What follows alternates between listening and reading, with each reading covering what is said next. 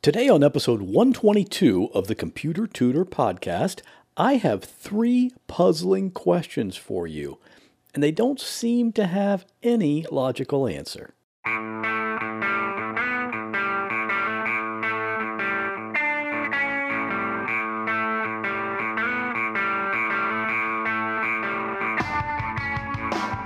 Welcome to another episode of The Computer Tutor tips, tricks, and advice from a computer pro without all the tech talk. And now, here is your computer tutor, Scott Johnson.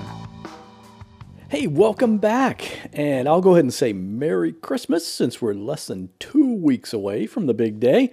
This is the Computer Tutor Podcast, and I'm your personal computer tutor, Scott Johnson. If you're new to the show, this is where we show you how to do things with your computer that are kind of cool that maybe you didn't know you could do. But we talk in plain language rather than throwing around all those technical words that no one cares about anyway. And sometimes, like today, I like to do something a little different. But even today, there's a computer tip included. You'll see what I mean in just a few minutes. And if your computer has a problem, I would love to fix it for you. And I can probably fix it remotely. So you don't even have to bring it into a shop. Just give me a call, 727 254 9078, or email me at pctutor at gmail.com. And today's computer tip can be seen at my website at computertutorflorida.com slash 122. So let's get started. Gonna change things up just a little bit today. I can do that since it's my show, but I would like to know what you think about it though. I'm to present you with three puzzles. They're all different, but the one thing they have in common is that they should make you think. The first one had me questioning my own ability to do simple math in my head. The second one, sort of a brain teaser story, and it's been a favorite of mine for a long time. You may have even heard it before. And the third one is a situation that's going on with millions of people right this minute. You might even be one of those people. Okay, here we go. This first puzzle is a simple addition problem. Now, the important thing is that you have to do it in your head. No using a calculator and no pencil and paper. I'm going to say it nice and slowly, and then I'll repeat it so you can make sure you have the right answer. Okay, here it is. Take 1,000 and add 40 to it. Now add another 1,000 and now add 30 add another thousand, and now add 20. Now add another thousand, and now add 10. And that's it. Do you have the answer in your head? Okay, remember your answer. And I'm going to say it again now, just so you can be sure. Here it is again. Take 1,000 and add 40. Now add another 1,000 and add 30. Now add another 1,000 and add 20. Now add another 1,000 and add 10. So you should be pretty confident in your answer since we've gone through it twice. Now, if you came up with the answer 5,000, sorry, that's not the right answer. If it makes you feel any better, 5,000 is the answer that I came up with. Then, when I read it again and added it up in my head again, I came up with 5,000 again. And I presented the problem to my son David, a high school teacher who's kind of a nerd like I am, and he came up with the answer 5,000. The correct answer is 4,100.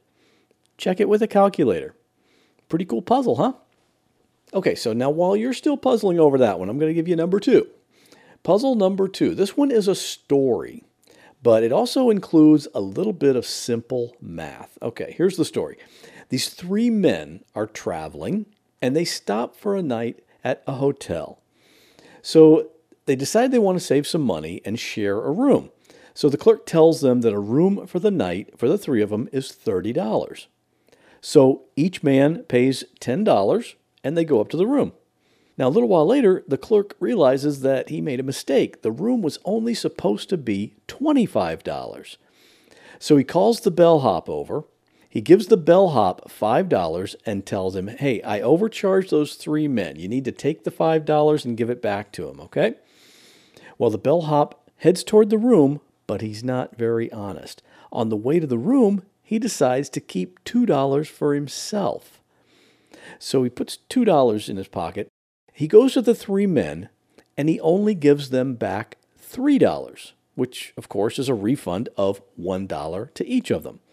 So now let's think about this. We started out with the three men paying a total of $30, right? So originally, each man paid $10. Now, each man has gotten a dollar back, which means that each man has now paid $9. $9 times three men is $27. The bellhop kept $2. That's $29. Where did the other dollar go? I'll leave you to figure that one out on your own. And now on to mystery puzzle number three. This one has to do with America Online, or the company more commonly known as just AOL. Now, if you've listened to my podcast or read my blog, you probably already know my opinion of AOL. I try very hard to get as many people as possible away from AOL because it's completely awful. But that's not a mystery.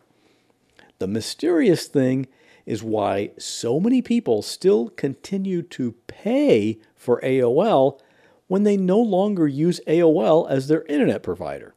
Now, in order to put this into context, I need to go back a little bit. In fact, let's go back to the early 1990s. Back then, the internet was still new. People that had the internet used a dial up connection. And the most popular internet service to provide that connection was AOL.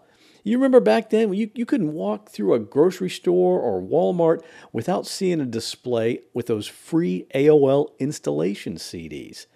The installation disc itself was free, and then right on the front, it offered 500 hours free or 1,000 hours free or whatever. So a lot of people, millions of people, in fact, nationwide, signed up for AOL as their internet provider. But eventually, most people switched to a high speed internet connection when it became available in their area. You know, a high speed connection is so much better in so many ways. But this is the mystery. A lot of those people even though they use a different company to connect to the internet now, they still continue to pay AOL that monthly subscription fee. The average AOL subscriber currently pays $21.35 per month, and AOL keeps increasing that monthly fee by bundling features like antivirus and tech support but those features are useless to millions of their subscribers since they don't use AOL's internet connection anyway. This would be interesting enough that several million people still pay monthly for AOL even though they don't use it. But the other fact that makes this story even more amazing is that those subscribers are essentially what's keeping AOL in business. In AOL's most recent fiscal quarter, the division of AOL that includes dial up service took in $139 million. And that money's almost all profit for them since they don't have to provide anything for it. Those people are literally paying for nothing. So today's computer tip is this if you don't use AOL to connect to the internet, then stop sending them money. Check your credit card statement and see if AOL is listed there. And don't tell me, well, I have to keep paying them because I want to keep my AOL email address. Here's a bit of news an AOL email account is 100% free. So you can cancel your paid subscription and still keep your AOL email address. And if you do call them and cancel, make sure you check that credit card statement for the next few months because it's been a very common practice for AOL to continue billing even after they said they've canceled your account. And this is also a great tip to pass along to your parents or grandparents. If they have an AOL email address, check and make sure they aren't sending AOL any free money. So, those are the three mysteries for this week's podcast. Of course, the fourth mystery is why haven't you called me with your comment yet? Can you explain that one? I'd like to hear your comments, your questions, your suggestions. Just call my podcast voicemail line, 727 386 9468 and leave a message. Or you can email me at pctutor at gmail.com. And that will do it for this week. As always, I'll see you back here next Monday morning with another computer tip. Well, that wraps up this episode of the Computer Tutor Podcast. I hope you enjoyed it. If you'd like to contact me with a question, a comment, or a suggestion for a future topic, you're welcome to do so at my website, computertutorflorida.com. And while you're there, sign up for my free Monday morning email newsletter. If you have a computer problem, give me a call at 727 254 9078. In many cases, I can take care of a problem remotely, so it doesn't matter if you're here in Florida, up in Maine, or way out in California. I'd love to help. Thanks again for listening and have a great week. God bless.